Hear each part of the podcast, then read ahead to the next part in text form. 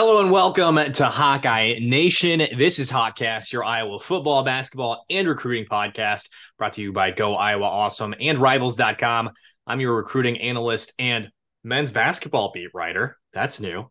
We're not talking about basketball today, but that's what's going to happen this fall. And I am joined by our women's basketball beat writer and publisher, Adam Jacoby, talking a little football today after that 20 to 14 victory over Purdue yesterday for the Hawkeyes. Tons of stuff happening in that game. Adam, you wrote about Deacon. I wrote about the defensive line. Those were really the two big things that stuck out to us, but so many more headlines from that game as well.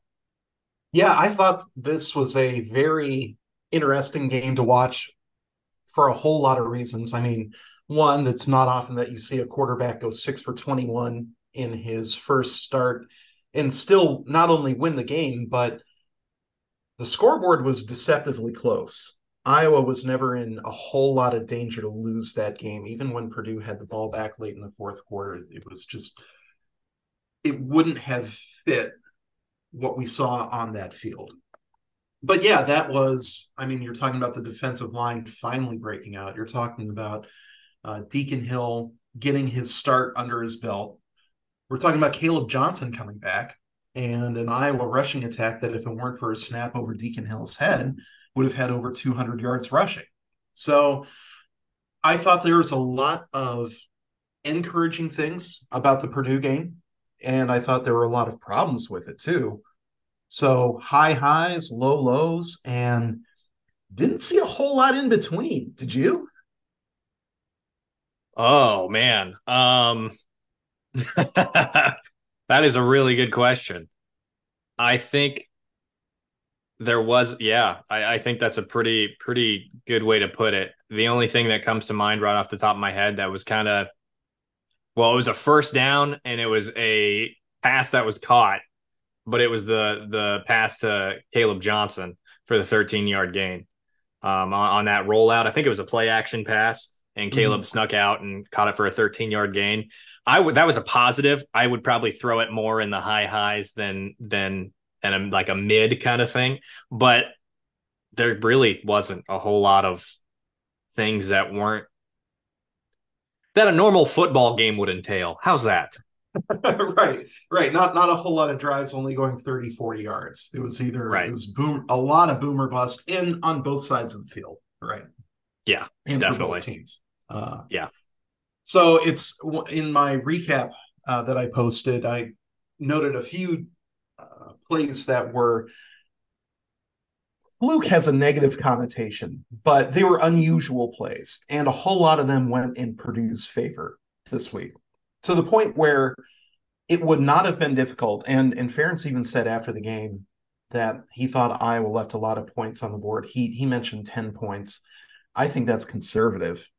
Uh, this really could have been a about a 30 plus point win for Iowa. Now, it's the analysis of if you take out all the good plays for Purdue, then Iowa would have won by more. Yeah, no kidding. But so much of what Purdue's big plays were made of was like a, a you know scramble in a, a, throw on the run or a ball getting tipped or bouncing off of somebody's helmet like purdue got a lot of the luck plays on saturday. And again and i don't mean that in a negative way or that they wouldn't have earned a win because ultimately there's just one win and one loss to be handed out. And football you know the ball bounces in a pretty famously unexpected way every day. So it is encouraging i think that iowa played a team like purdue Big Ten West opponent, has given Iowa a lot of fits in the past. Purdue got a lot of the luck plays, a lot of those swing plays, and Iowa still won the game. That's encouraging because that is something that's a little bit more sustainable, a little less dependent on that luck than I think that we've seen from this team earlier this season. Do you agree? Oh yeah, yeah. Uh, the luck plays and their starting quarterback went six of twenty-one and yeah. additionally had a QBR of one or a passer rating of one at one point in time. Literally one. I think it was 0.9 at one point after an incompletion. Yeah, that was brutal. Brutal, brutal. And when you have a quarterback that only completes six passes, and so many of them, like there were drops. Obviously, I know Erick All had one in his breadbasket. That one that bounced off Seth Anderson's face mask. That's a fluke play right there. That's a yeah. luck play for for Purdue for sure. And then there are just some throws that were just not within catching range of anybody, offense, defense, anybody that was on the field. And some of those moments, you're lucky they don't have a their their safety isn't, you know, deep on the back end preventing the big plays because that ends up in his hands at least one of those plays where it's completely overthrown, completely out of range of the receiver. Yeah, that was it was concerning and it's it's something that was awfully reminiscent of uh, Ricky Vaughn in the movie Major League uh, before yeah, he his outside. and so he, he's just spraying his fastball everywhere. And I'm not saying that Deacon Hill's eye vision is or isn't perfect. Presumably, it's good, but but it was that same sort of situation. Like we're not entirely sure where this ball is going to go, and it's interesting that he know or that he mentioned after the game that there were nerves, jitters, etc., happening to him. And I say it's interesting because Erick All didn't see it, told us he didn't see it. So maybe that's just a little bit on the interior. Uh, Deacon didn't use it as an excuse. He said that he's got to own it and he owns it. And I, I don't think we're going to see that happen again. At the same time, we were sort of told the same thing about Jermari Harris when he came back from his gambling suspension and, of course, the year that he spent injured. And he hasn't given up as many big plays, but that level of play still needs to keep climbing up, especially with Deshaun Lee not available with injury. And we're going to find more out about that on Tuesday. But it's one thing to get the jitters out of the way, to knock the rust off, so to speak. But then you got to take that next step to am I contributing? Am I competing? Am I winning my battles on a, you know, every play basis? And Harris isn't quite there yet. And obviously Deacon Hill isn't quite there yet. And it's the coaches' jobs to get them back to that point sooner rather than later. Two things on Deacon there. If there is a game where there's those jitters are going to continue, it's going to oh. be in Madison, Wisconsin. Oh yeah. Not Absolutely. only is he a Badger transfer, but I mean, jump around. It's crazy in Camp Randall on game days. Um, having lived in Madison, Wisconsin previously, I was there during the pandemic, so maybe take it with a grain of salt, but you could tell like that is a Badger city through and through. It's a Badger state through and through, obviously. And throw in the fact that he was there previously. He felt like he was kind of I don't know. I, I've heard this sporadically from other podcasts where he was initially brought in um, and felt like he didn't get the opportunity at Wisconsin. So, I mean, maybe to a degree, he felt like he was disrespected. I mean, he would never say that himself, right? That's right, not the type of right. person that Deacon is. Um, but that's, you know, from the periphery around him. So there's those two factors there. And third thing on that is when you have a young backup quarterback in the game, what you need to do is create easy completions for him. That 13 yard gain for Kaleb Johnson was exactly what I wanted to see on the first drive. We saw it on the second drive, but the first drive, I can't remember exactly how it transpired, but I know that there were two passes. I'm pretty sure, I'm pretty sure they went three and out. I could be wrong, they but did, they did. Yeah, did they? Okay. Yep. Um, I should have gone back and looked to to be more precise, but I'm pretty sure there were two passes and both of them were 15, 20 plus yards. On the first drive on your quarterback's first start of his college career, having not played a competitive snap. Well, I guess he did a week prior, right? The week prior, but hadn't yeah. played, uh, hadn't started since 2020. What the hell was that? And now, now as a as uh, to take it again with a grain of salt, like a caveat here for for Brian, is that I don't know that Deacon knows how to throw a short pass without trying to throw it through his receiver. yeah. So it's just such a such a difficult circumstance to try to get Deacon comfortable. That's that's what it is. That's what you want to do on the first drive, on those first few drives, is get your quarterback comfortable and confident, and he knows where the ball's going, and it's scripted. And that's the thing about Brian too, is through those first few games, the first drive was awesome because it was scripted. And now when you really need to script it for your backup quarterback in his first start, that's what you do. What what are we doing? What are they doing? Yeah, that's it's tough because you want to play to your quarterback's strengths. And a guy like Deacon Hill with that kind of a fastball, that kind of an arm, uh, I think it was that first drive where he tried to go deep to. I think it was Diante. Diante. Diante yeah. Vines. And standing on about his 25 yard line, Diante's running that fly route deep to the left. Hill chucks it and throws it about 10 yards over Vines's head. And we we did a little bit of quick paper math, and the ball went about 63, 64 yards in the air, which one is 10 yards lower than Deacon's self-reported PR. Pass. Yes, yeah, PR. and two, sort of underscores the fact that there isn't a great amount of chemistry between Hill and Vines yet. And to their credit, you know, they've been going and, and throwing after practice and, and trying to work on that sort of stuff.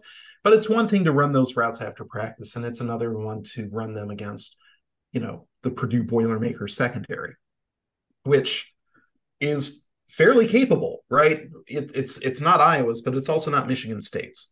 Purdue does know a thing or two about defense, and it's also difficult because not only are you, I mean, every pass play is going to have a primary receiver, but these pass plays have progressions and checkdowns for a reason. So it might be the case that some of those throws that uh, Deacon was throwing early were because Purdue was overloading on trying to, you know, take away those short, easy, like get him into a rhythm passes. We don't know for sure because, uh, you know, I haven't looked at the tape and and we're not in that discussion with the Purdue defensive coordinators. But there's there's a lot of ways that defenses can, you know, take a young QB out of his rhythm and you know, do the whole like take what the defense gives you.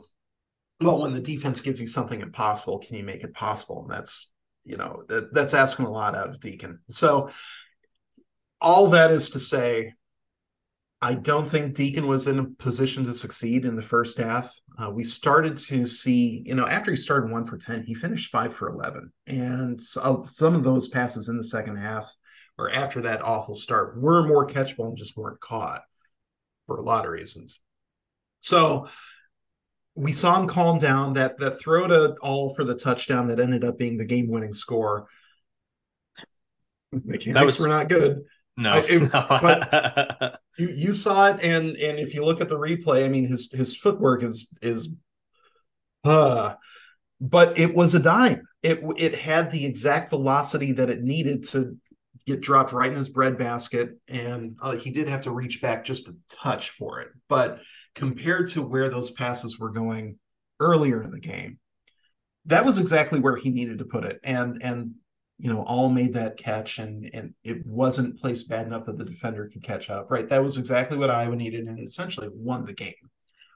So how does Iowa get to more of those passes and less of the ones that are just sailing past his receivers or backs? You know, that's that's going to be Brian Ferentz's job. That's that's what I think is is to get him those confidence throws because he didn't have to wing it at Kaleb when he had that 13 yard gain, Kaleb Johnson. Yeah. That's what to to get that feel early in the game, and when there are defenders out there, and he's on a he's he's on a rollout. He's it was naked, and um, that throw to Erick All that was the touchdown was the only throw, virtually the only throw with some touch on it that I saw yeah. yesterday. Yeah.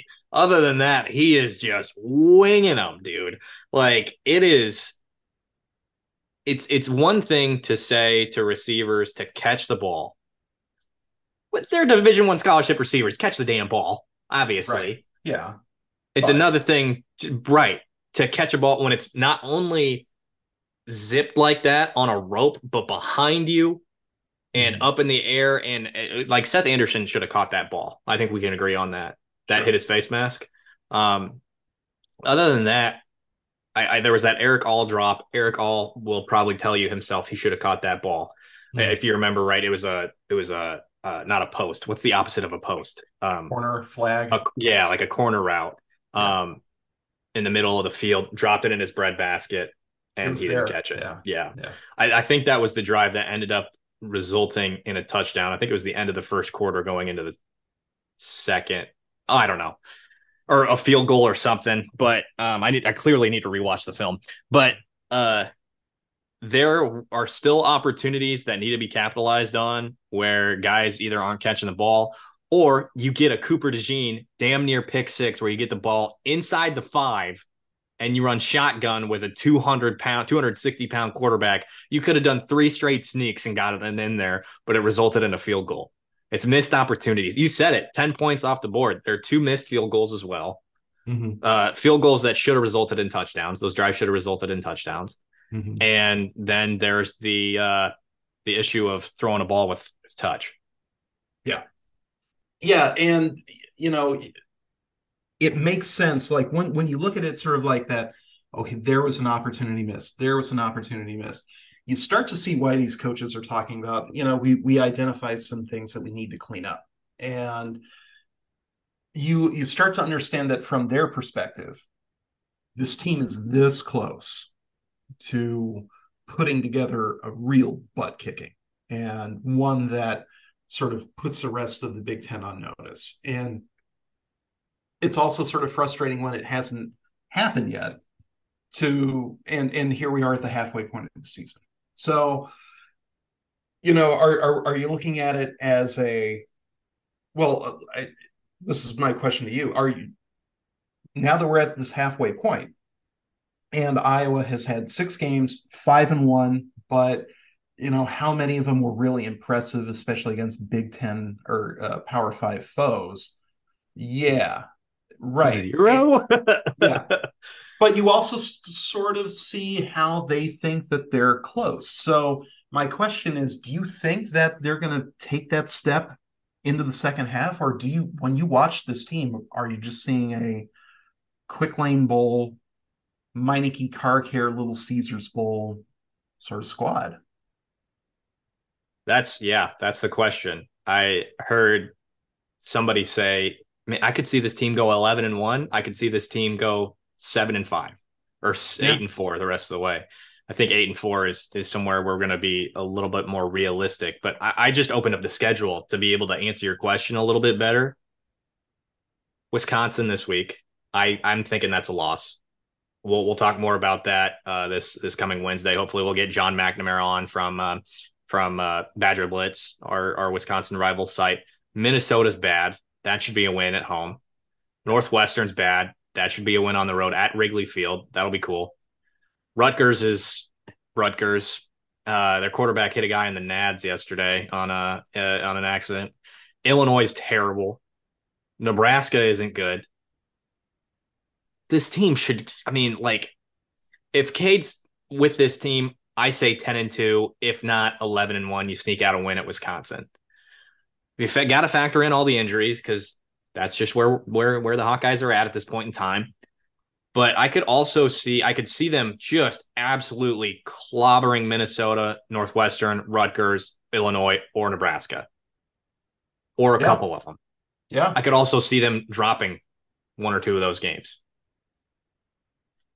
I, I, it's so difficult to tell because how much do you take Deacon Hill at his word? And, and, this is not a reflection of Deacon as a person. I, I don't think I've said it on the podcast. I like Deacon a lot. I, in the in the few interactions that I've had with him, I like him a lot. He's an upbeat dude, super. He, he's willing to go in depth on questions, and and he's he's a really good dude. Also, a, a big fan of the word ginormous. Yes, that is true. is, twice from him now. That is funny. Uh, that's true. But how much do you take him at his word, considering the small sample size we've seen of him at quarterback? Is it just jitters where he does put things together, or is this something that we're going to see on a regular basis where he just has trouble putting the ball where it needs to go? I think what it comes down to, and and what a lot of the uncertainty about the rest of the uh, season and the rest of the Big Ten West comes from, is none of these teams are good enough to be predictable. Wisconsin might be. Iowa is close. Northwestern is predictably bad at this point. Illinois is predictably bad right now too. I'm I'm well, I, I didn't predict this coming from Illinois. I thought okay, were, right. touche. yeah, all right, but enough. but no, but I I do agree with you that now it's it's it's starting now. to get to the point where it's like, well, we know they're going to stink this week. So that is that's that level of predictably bad. Although you know it's it is still Bert Bielema, and he does know a thing or two about coaching in the Big Ten West. I'm I am I'm really genuinely shocked at how bad they are, though. Ultimately, it's just going to turn into a series of slap fests and a series of you know who gets luckier, who gets the ball to bounce their way, and trying to weave some sort of narrative out of this I think it's going to be a little bit of a fool's game because it's the the term signal to noise ratio. When there's teams, there's so many teams that have trouble executing on a play-by-play basis. It all turns into noise, and someone's got to win. Someone's got to lose, and I think Iowa, like you said, is going to have some pretty convincing wins coming, just because of the schedule and there's going to be some opportunities to win more games and a lot of opportunities to lose them. And this was a game, tying this one back to yesterday. Boy, this was a game that Iowa finally started to win these plays and win these, you know, have a, a bring that success rate back up. Still only won by six, still had to make that defensive stop at the end of the game. What happens if Purdue is executing at a Wisconsin level? executing even at a Minnesota level. You know, that would have been a situation where Iowa maybe gets a loss on a game that they had controlled for the most part. And some of it's a little bit of a credit to Kirk Ferentz because we're now at the point where since 2015, he's now what, 66 and 2 when Iowa even has an eight point lead. Like we're not talking about a 20 point lead. This is just go up by two scores or you know like a touchdown and a um, two pointer, which I consider two scores. Nobody else does. But you go up that big and you just squeeze them out like a python, and fans, understandably, don't find it the most exciting brand of football, but it just keeps working until it doesn't. And you know, they're they're they're one win away from bowl eligibility again they are still controlling their own destiny in the Big Ten West again. And, you know, when you're coaching at a school like Iowa, you sort of have to find your own way to win and just keep doing it until everybody else can stop you. But it is sort of dependent also on not playing teams that have that super high level of talent. And the nice thing for Iowa is nobody in the Big Ten West has that and uh, we'll find out how it works next year. Yeah. Yeah. Staying on the topic of the Purdue game and going into this coming week, though, there are a couple more things I want to hit on regarding the Iowa offense. First one is what you noticed when we were in the press box yesterday is the Mason Richman eligible screen pass. Not only was it batted down, it was not only was it run, when they were on their own five, I think something like that was a second and goal. I think. Yeah, they, they were on the Purdue five, not their own. Yeah. Oh, sorry. Yeah, yes. Yeah. Sorry. Sorry. Yeah, that's what I meant. Sorry. Yeah. Um, Purdue five, and ran their left tackle, who was questionable going into the game, has knee braces on. We're not sure if he can catch the ball, and th- like throw in everything the Iowa offense has done, the lack of um, I don't know if lack of, but the the scheme being so ineffective, and then you dive so deep down into your offensive playbook that you're running a screen pass for your left tackle, I think there's been one wide receiver screen all year that I can recall off the top of my head to Diante Vines. Wasn't even intended for Kaleb Brown. But you run a screen pass for your left tackle. When the run game is working pretty damn well, and you got a 260 pound quarterback under center. I yeah. can't help but laugh. What? you, you, you got to give Brian Ferentz this. Nobody saw it coming. and for a reason, right? Like uh. it, it, it's it, it's sort of like wanting credit for driving your car off an overpass and being like, "Well, nobody saw it coming." Yeah, I, that's why, right? It's. Uh, I'm, I'm sure it's a play that they had practiced at some point, right? But also, he was not only questionable.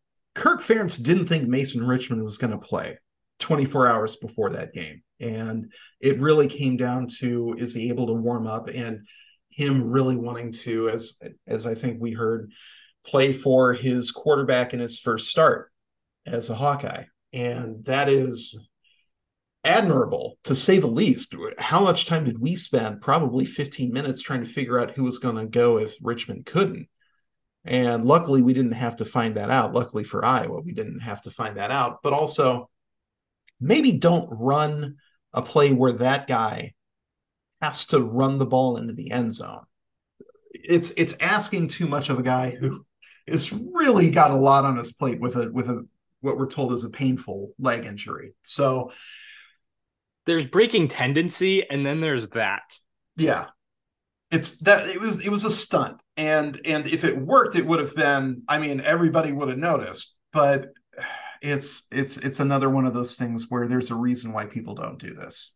And uh it didn't make sense at the time didn't really make sense in a but uh, also you know i haven't looked at the game either. It could be the case that it was wide open in front of mason if the ball just gets over that massive humanity because there was a lot of people in between hill and richman.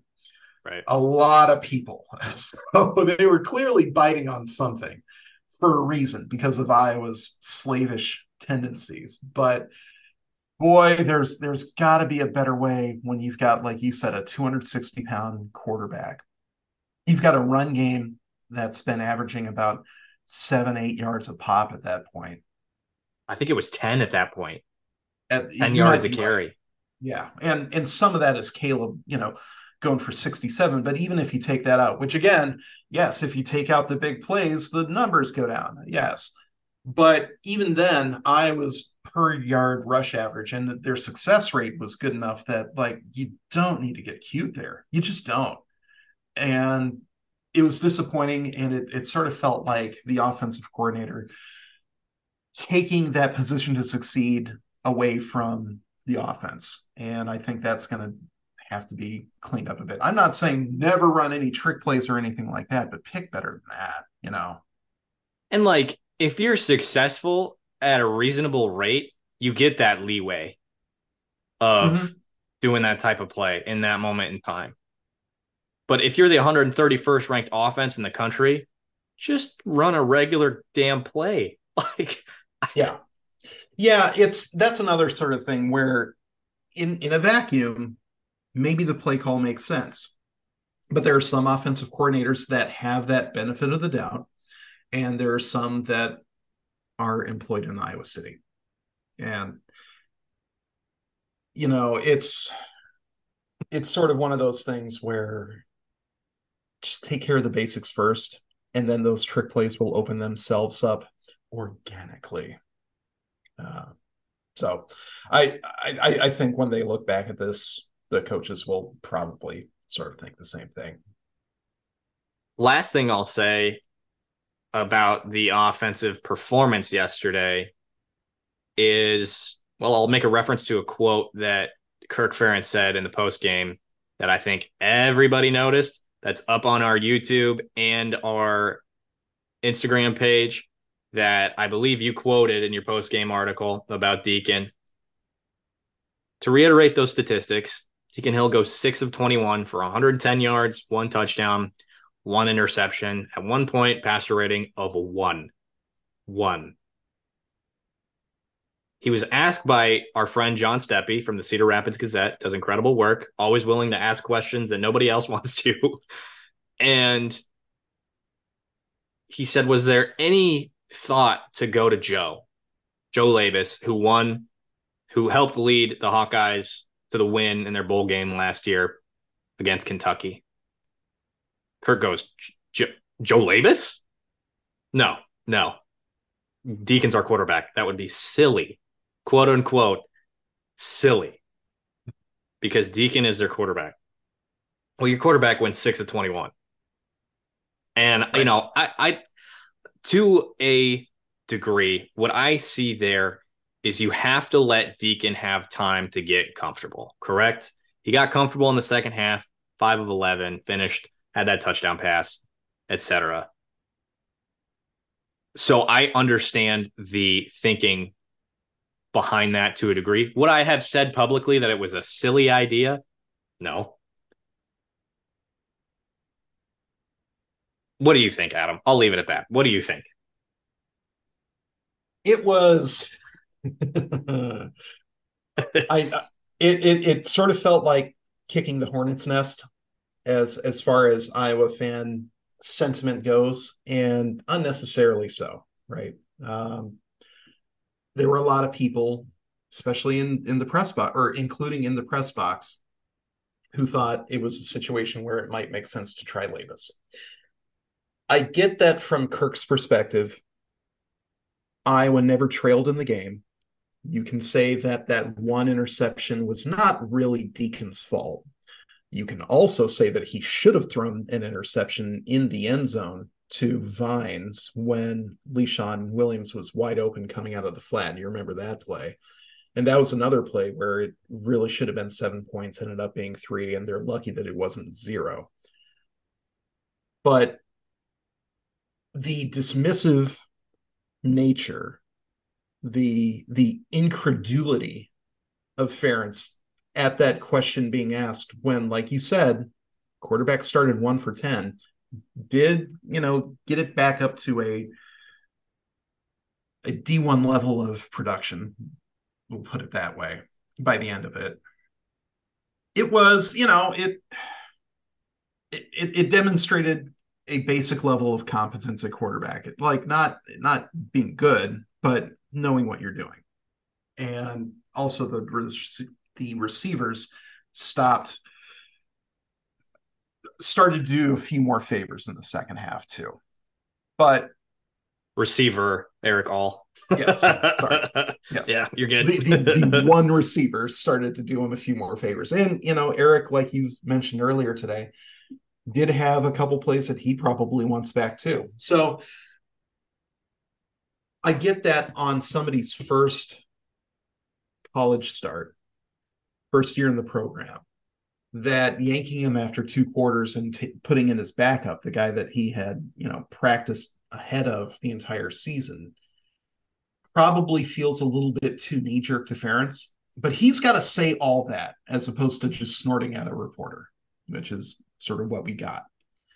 And I, I it was it was disrespectful to Labas, whether or not Ferentz said so afterwards. Uh, no disrespect to Joe. Yes, it was. I mean, come on. Like, come on.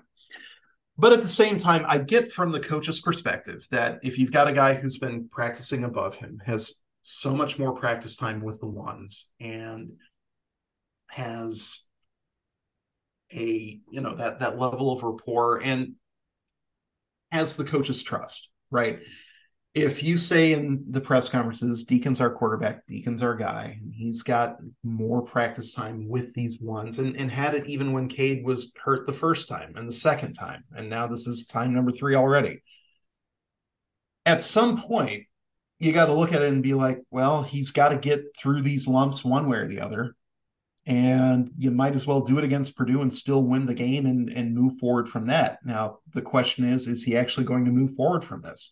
Is this the stepping stone or is this just like bumping up against the the ground and and still not getting it and like are all the games going to look like this because if so that latest argument is not going to go away if they don't all look like this then it's going to look like kirk being his typical patient uh, for a reason self. And to some extent, he does have that benefit of the doubt. He also needs to understand that those questions aren't going to stop until Hill starts, you know, completing 60, you know, 55, 60% of his passes and starts putting them in more catchable range more than 40% of the time would be my guess. I, I don't think that half of his passes were catchable. So people are going to start or, or are going to keep wondering about Labas. And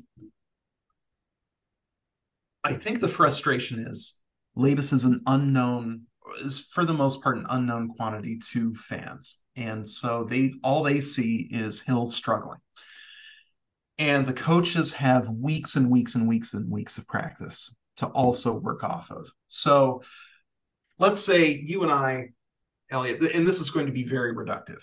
So I bear with me on this analogy here. But let's say you and I have the thing, have this game where I have a six-sided dice, you have six-sided dice. And yours has three blue spots or blue spots on three of the things red spots on three of the things.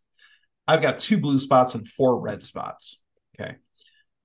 And if we roll a blue, we get a hundred bucks. And if we roll a red, we have to pay a hundred bucks. Okay. So very basic, like success, fail. Your your success rate is probably going to be 50%. My success rate is probably going to be 30%. It's just sort of built in. But if you roll your dice or your die five times and they keep coming up red, someone's probably going to say, use Adams. See what happens when you roll Adams. And you're going to be like, no. yeah. We know yeah. like, that's not a better option than this. But when all somebody else sees is you rolling red five times in a row, they're going to think that something's wrong with your die. And they're not going to know that mine is worse. Or now, again, this is overly reductive, and we're, what we're really probably talking about is like 2.5 reds on your or like blues on yours and 2.3 uh, like probability makes this a mess in a hurry. I get that. But the overall success rate is something that these guys look at in practice feverishly like obsessively. And they have come to the conclusion that Deacon Hill is more set up to succeed than Labas. You don't need to be, pardon my language here, I hope we don't get demonetized. You don't need to be a dick to a reporter about it, though.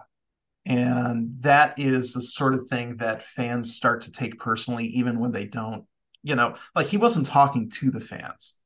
But John was asking that question because of the fans, for the fans. And that was a, a, display of um, well it's it's kirk right it's not the first time that he's been dismissive or condescending towards suggestions about how to run his offense it's not the first time he's done it to john this year no less yeah yeah so yeah. uh There's... you know kudos to John, but it's you know that's that's that's Kirk, and and fans are not going to like it. And I imagine it it wouldn't surprise me if he says a little sort of something on Tuesday about like I really didn't mean to disrespect Joe. Wouldn't surprise me. There's answering honestly and being a dick. like, yeah. to, to, quote you, Adam. Um, and the way he's like he's been around the block. He knows how to answer that question properly. Sure. And say, you know, no, uh, we were we're confident with Deacon. He struggled a little bit, but we want to get him those snaps and get him more comfortable. Um, we believe in Joe, but we're we're not there yet. You know, we, we're we're going to go the route of Deacon to this point. And apparently, he was so taken off guard that that did not come to mind. So, well, uh, I uh, I don't think he was taken off guard. I he sounded he was, like it. Well, didn't he? he? he sounded dismissive, like he was trying to discourage people from asking questions like that. Would okay. be my read of it, okay. because uh, it was it it it felt like a little bit of like mock incredulity more than especially because uh Steppy hadn't said Labas at that point. So he was like, Did you think about going to Joe? and and but I think that it was a it was a pointed effort to be rude to sort of send the message to the rest of the room that this isn't going to be something that I want to talk about, which I don't think is the right approach to take. I, I really don't. I, I thought that was an unforced error, but this it's not the first of Ferentz's career by a long shot, not the last, and I think we're thinking about it more than he is at this point. Yes. And you can read the entire article from Adam on Deacon Hill's play with that quote on Joe Labas on iowa.rivals.com. And that is going to wrap it up for us here on this episode of Hotcast. We appreciate you tuning in to this episode. And you can always check out our work on iowa.rivals.com. Become a premium subscriber today to get all the inside information, especially on recruiting basketball and football wise. And as well as the team for basketball and football. Don't sub- don't forget to subscribe, leave that rate and review on Apple Podcast, Spotify, and of course, you can subscribe and leave that thumbs up. Drop a comment on your thoughts on that Purdue game and going into this week against Wisconsin on our YouTube channel. We appreciate that. It makes us very happy. So for now, we will see you next time.